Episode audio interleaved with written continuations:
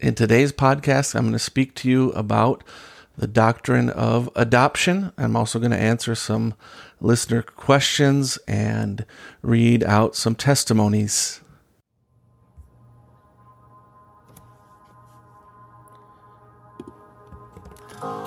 Greetings. Thank you for tuning in to listen to Equipping the Bride podcast. I'm Brother Jason DeMars from Beaufort, South Carolina, a minister at Bethel Tabernacle. New episodes of this podcast are posted every Friday. You can watch this podcast on YouTube and listen to it on Apple Podcasts, Google Podcasts, and Spotify. If you have any questions, testimonies, or prayer requests, please let me know at jasondemars.com. I also have free books and tracks available at my website, and shipping is free as well. May the Lord richly bless you. Hello, everyone. Thank you so much for tuning in to the podcast this week. And I'm going to look at some listener feedback and uh, spend some time teaching on the subject of adoption.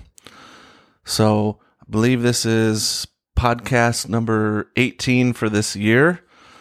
So we're still going. I have, uh, I just got a, uh, recent review on uh, Apple Podcasts from Enoch Simmons. He says, Love this podcast and hope you're successful in your future episodes. Sincerely, Enoch. Thank you for writing in Enoch. I appreciate that. Um, we also had a few new people sign up to support the podcast on Buzzsprout subscriptions. Appreciate that. Uh, James Warnock several weeks ago the, uh, started supporting on a monthly basis uh, Sister Chastity Bowman. Uh, a little over a week ago, started uh, the subscription, and Sister Jessica from Down Under, uh, she also started subscribing um, just recently. So thank you all. I greatly, greatly appreciate that. If you want to do that, one of the links below here in this episode, there's a spot to go on and do that. You can do that for $3, $5, uh, $8, or $10 a month. And that goes to offset costs for software and, um, if if we ever get to that place where and and for the subscriptions that we have to put this put this out so if we ever have a surplus we'll certainly put that back in towards uh, uh, the books that we give out for free through our website, jasondemars.com. Uh, from my good friend, Brother Stephen Carlin, uh, wrote in on YouTube, said, Jason has been wonderful at helping me understand the Bible and the message of this great hour we, we are privileged to live in. Thank you, Jason, for putting out these podcasts. Thank you for the feedback, Stephen. I greatly appreciate that. And you've been a great blessing and help to me in my life and my ministry and, uh, and a good friend to be in my family. So greatly appreciate that and just encourage you all. I, I, I appreciate that. I need the feedback if it helps all the algorithms, helps get the word about this. So if you have questions or comments, please do so. Uh, however, you're listening, um, if you're on whatever you're listening this podcast on, if you're uh, uh, if you would wouldn't mind going on and writing a review uh, where you select the stars and write something that the the podcast has meant to you over time. So thank you so much and appreciate that. We also get plenty of uh, negative feedback as well. Um, a few, probably three years ago, uh, I recorded some uh, a series defending uh, the ministry of Brother Branham, and I got a lot of good feedback and a lot of negative feedback on that. I want to take a few minutes. Someone writes in uh, named Guadalupe and says William Branham had many failed prophecies. He denied the Trinity, Then he said he believed in the Trinity. He just he adjusted depending on whom he was preaching to. He was part of KKK. Jim Jones led one of William Branham's groups. William Branham brainwashed people to believe lies. And yes, he created a blind following called the Message. Many people have come out of it. They will tell you why. He also claimed to be the Messiah for his time. Open your eyes, people, and do your own research. All right, so I want to take some time to respond to those things. I have studied the message for 24 years, and I have not seen one single failed prophecy. There have been conditional, there are conditional prophecies that Brother Branham made a mistake and the prophecy didn't come to pass because of his mistake. But there are conditional prophecies also in the Bible where the prophet made a mistake and didn't follow through and the prophecy didn't come to pass. This was not God's fault. This was not God's error. This was an error on the part of the prophet. Okay. It's, he denied the Trinity and then he said he believed in the Trinity. He adjusted depending on whom he was preaching to. He, he did not de- deny the Trinity sometimes and then espouse to it other times. I have studied the Godhead very closely. It's probably been the, the, the, the topic that I've studied continuously for 22 years, 24 years now, since 1999. When I first came to the message, I got the, the, uh, the search program, Folio, Folio Views and I've been searching and studying it ever since. Brother Branham explains himself that God is a triunity of being, that there is one God manifested in three attributes Father, Son, and Holy Ghost. These are three masks that God has clothed himself behind in order to reveal himself. He doesn't deny it sometimes, and other times accept it. What you're confused about is he condemns the Trinity of three persons as being a doctrine from the devil. Other places you see that he says he believes in a triunity. He believes in Father, Son, and Holy Ghost, but he believes that the Trinity of persons, three persons, is teaching three distinct gods, and that's false teaching, and that's of the devil. So that's very clear, easy to understand.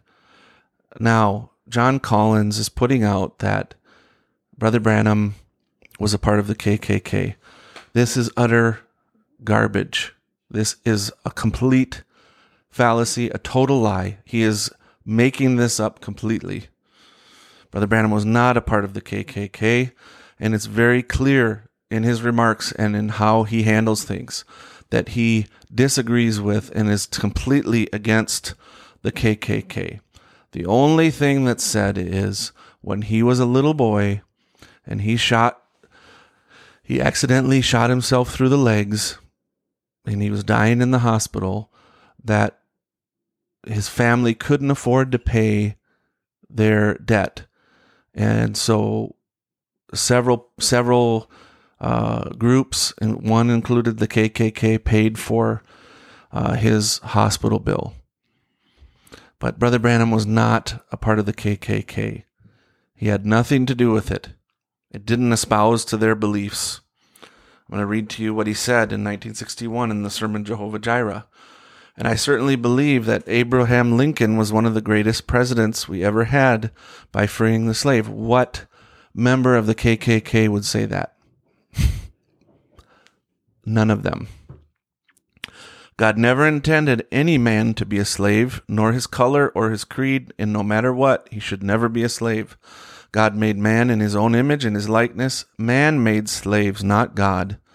And they used to bring them slaves over and sell them, and you could buy them like you used to, uh, like you do a used car on the car lot. Brokers would bu- go buy and buy them and they'd go into the plantations and swap them. Have a great big heavy set man, and maybe his wife's a little spindly woman. Why they just buy a bigger woman and breed this big man to this big woman to make bigger slaves like cattle? You mean that would please God?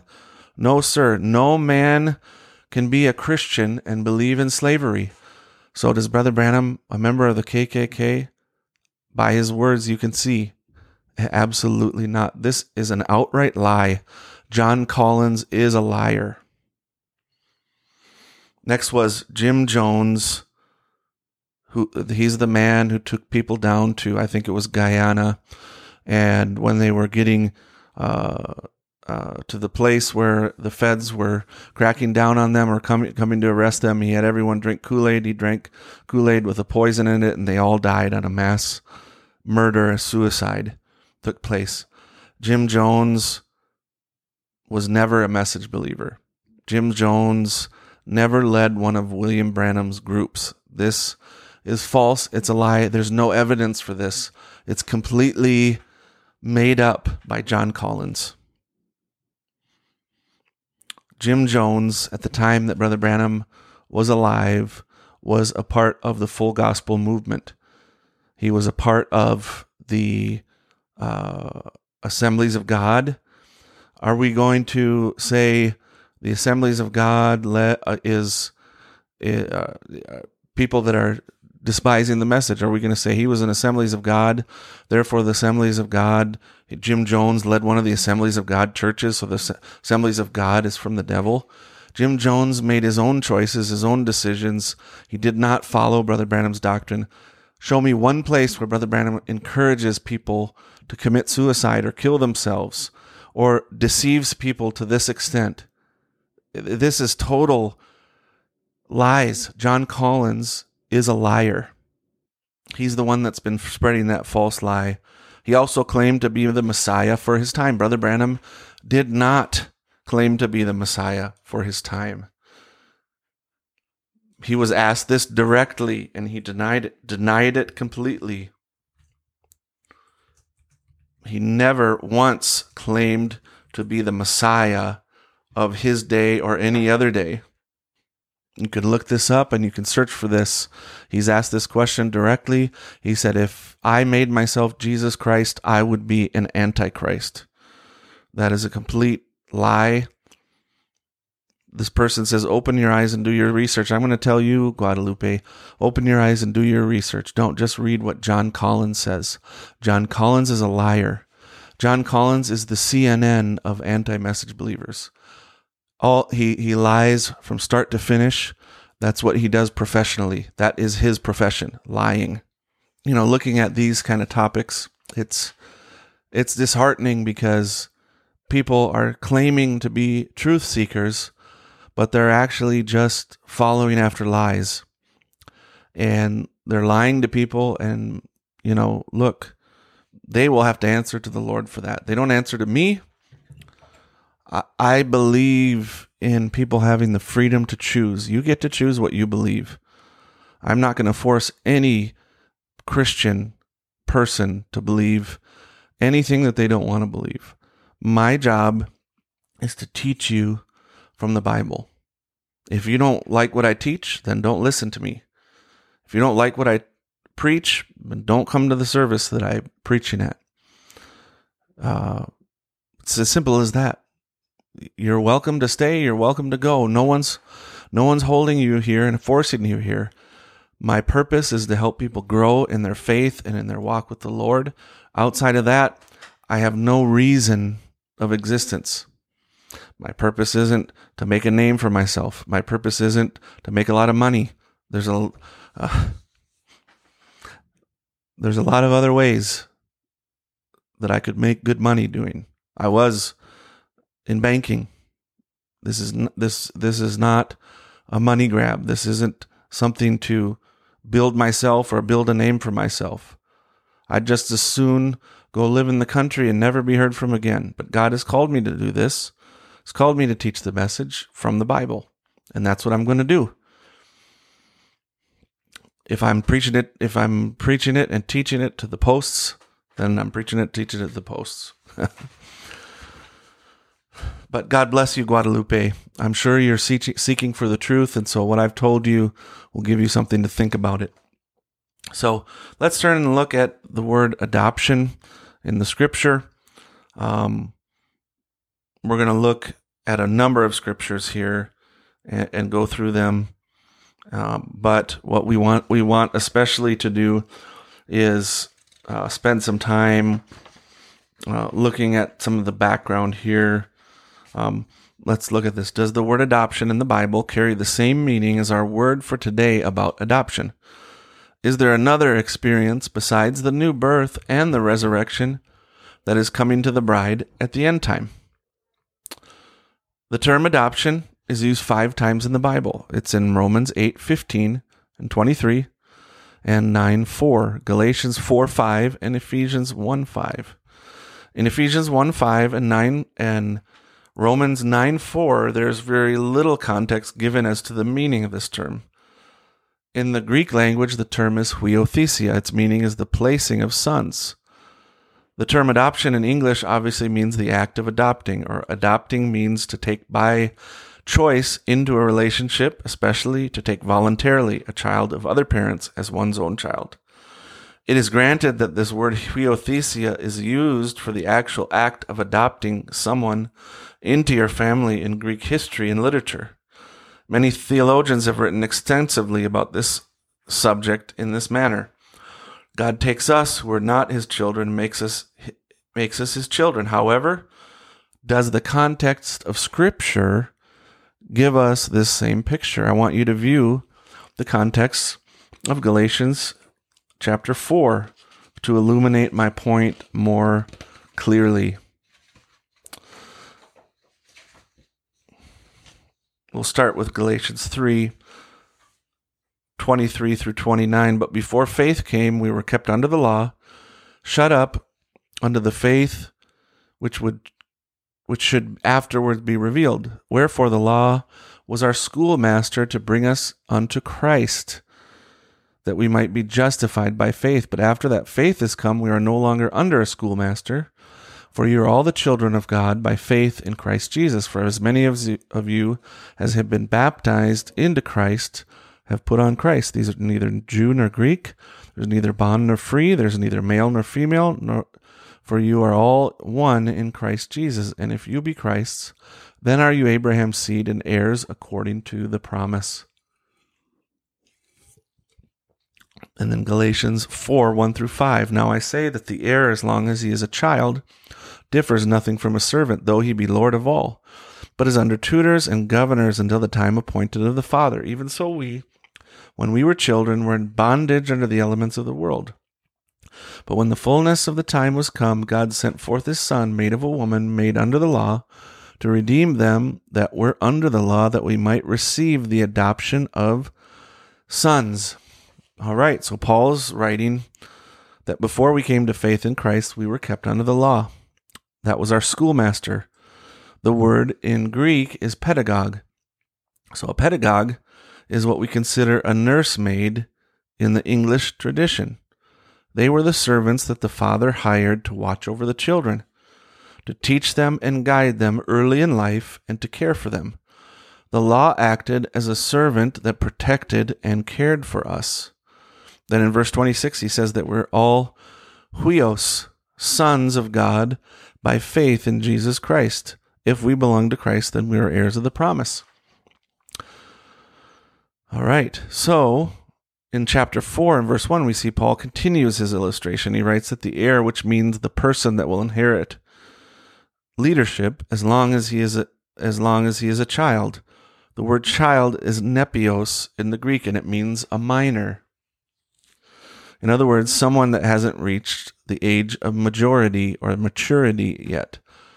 The word nepios even suggests not speaking or silent. In other words, he has no say and no official position, though he is a master, is master of all the servants.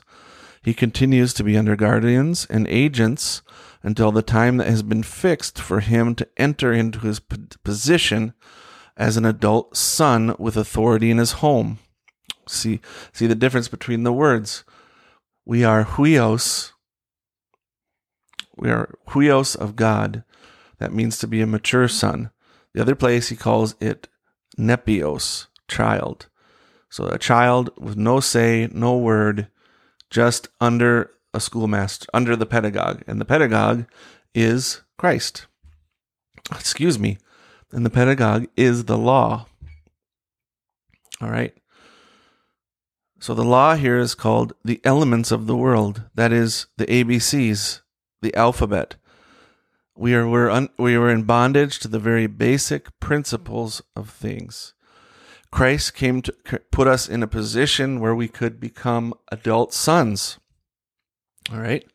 So it's clear that adoption is being spoken of in the sense of that ceremony wherein, wherein a child becomes a man with the right of an adult son.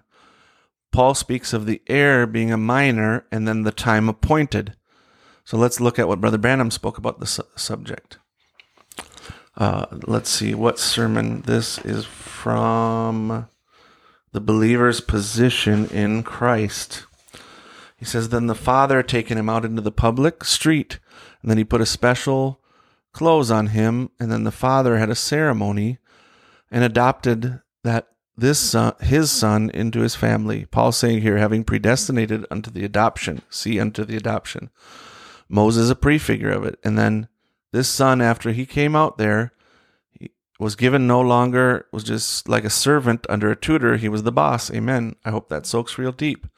Going to leave you in a minute. Let's get way down deep. The son was no more under a tutor, but he was like his father and his father gave him certain things to do. The father might have told him, You take care of this field over here, you do this over there, you take care of the slaves, you take care of whatever it was. He was in full possession. Amen. For he was adopted into that family, and his name on a check was just as good as his daddy's. All right, and uh, Galatians 4 6 says, And because you are sons, God has sent forth the Spirit of His Son into your hearts, crying, Abba, Father. This further bolsters our understanding regarding this subject because because you are huios, God has sent forth the spirit of his huios into your hearts, whereby you cry, Abba, Father. We do not become sons. We are always children of God by election. We are, already are sons. God chose us before the foundation of the world. Therefore, we are always his children. But when, then, when we come to the age of maturity, we receive the Holy Spirit. Now we are in a position of being sons of God, sons and daughters of God. Now, let's let's look at the book of Romans, the two instances used there, to see what else we can glean from the idea of the placing of a son, huiothesia. Romans 8:15 For you have not received the spirit of bondage again to fear, but you have received the spirit of adoption whereby we cry, Abba Father. So you haven't received the spirit of slavery. We've received the spirit of huiothesia, the spirit of placing us as sons. Here, receiving of the spirit of his huios, as in Galatians 4 6, is referred to as the spirit of huiothesia.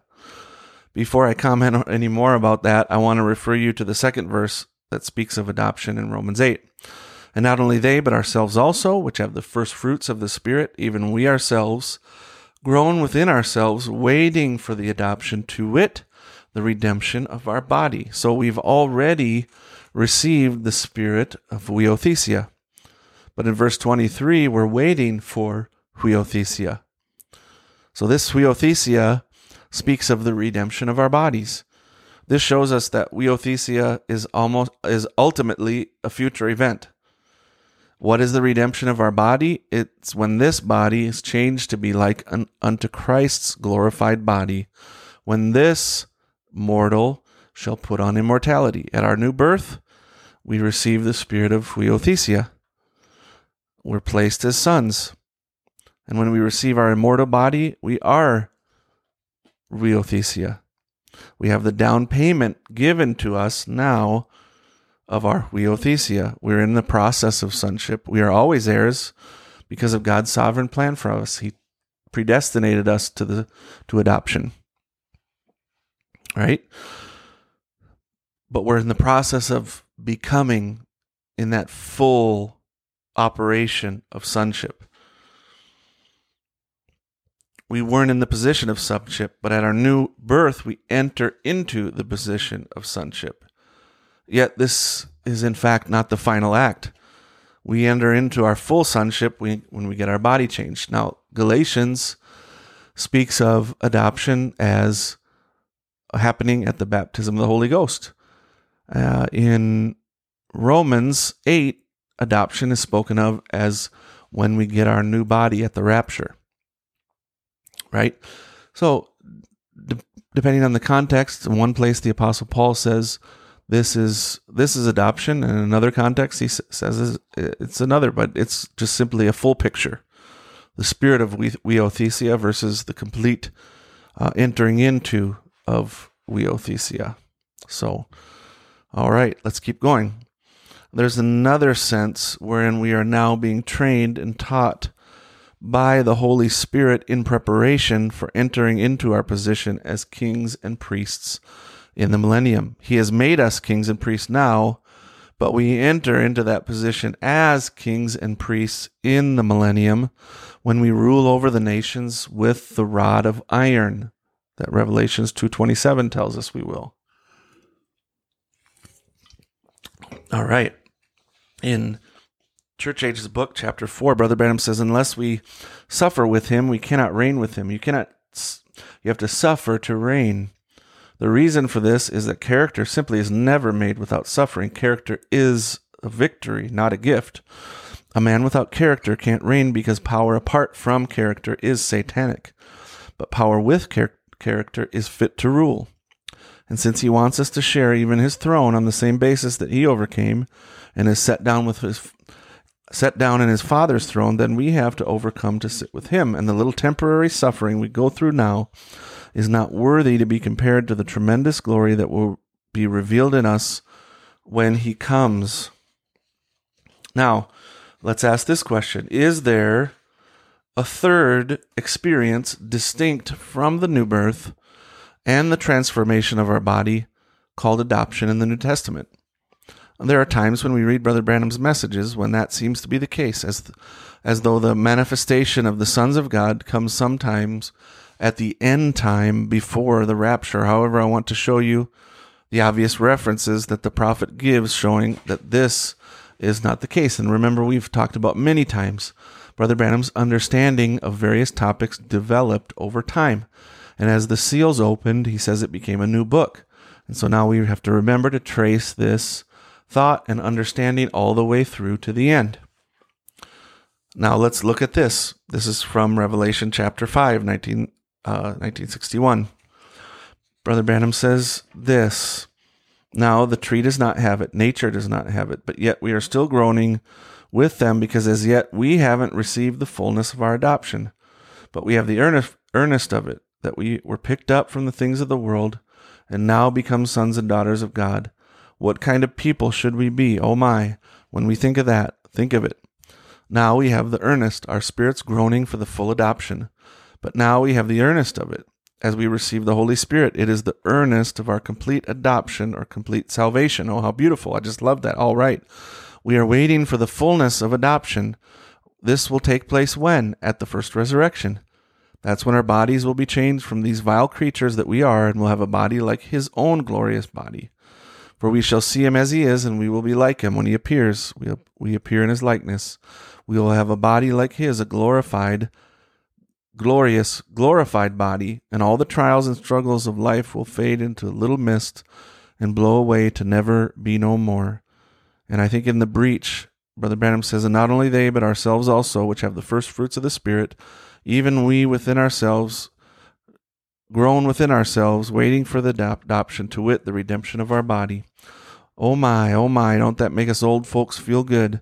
It ought to make us all feel good, waiting for this hour. We understand this will take place at the first resurrection. See, nature is groaning. We are groaning. Everything is groaning because we realize there's something not right. And the only way you can groan and wait for it is because there's new life come in here that speaks of a new world. And so when we look at this, we do need to understand these things in the context of the message. There's nowhere in Scripture, as we look at the cases of adoption, that we find that there is an experience distinct from the new birth or the new body that would lead us to believe that there is another event that's taking place somewhere in the future between now and the rapture where we enter into a greater supernatural power and enter into this adoption. There's no scripture speaking of that. The manifestation of the sons of God very clearly takes place in the millennium. Once the creation is delivered from its corruption to bondage, then that's when the manif- when the manifestation of the sons of God takes place. Creation is set free from its corruption of bondage. I should say it that way. So it's not before that. If if sometime between now and then uh, we would be manifested, creation should be set free, but then we miss the t- rapture, we miss the tribulation period, right? So we would go directly to the millennium, and it doesn't work that way. So we have first, God tells us that we are receive the spirit of huiothesia, the spirit of adoption. Then, when we receive the fullness of adoption, it's at the first resurrection. It's at the rapture, when, when these bodies are changed. Then, when we return back to earth with Christ, the manifestation of the sons of God takes place, and creation is set free from the bond of, of corruption. Satan is put away into uh, uh, the bottomless pit and is chained there f- for the millennium. So, all right, everyone, thank you so much. Appreciate your feedback. Please uh, write a review if you're listening to this podcast. Give us your feedback if you're listening on YouTube. Appreciate your support. Um, I'll be leaving on a missions trip on Monday. We'll try to keep up with our podcast as we travel. I'll probably record another one before I leave. But you pray for me on the missions trip that I'll be on. I'll try to keep you up to date a little bit up on that. We sure appreciate you, appreciate your prayers, and may the Lord bless you.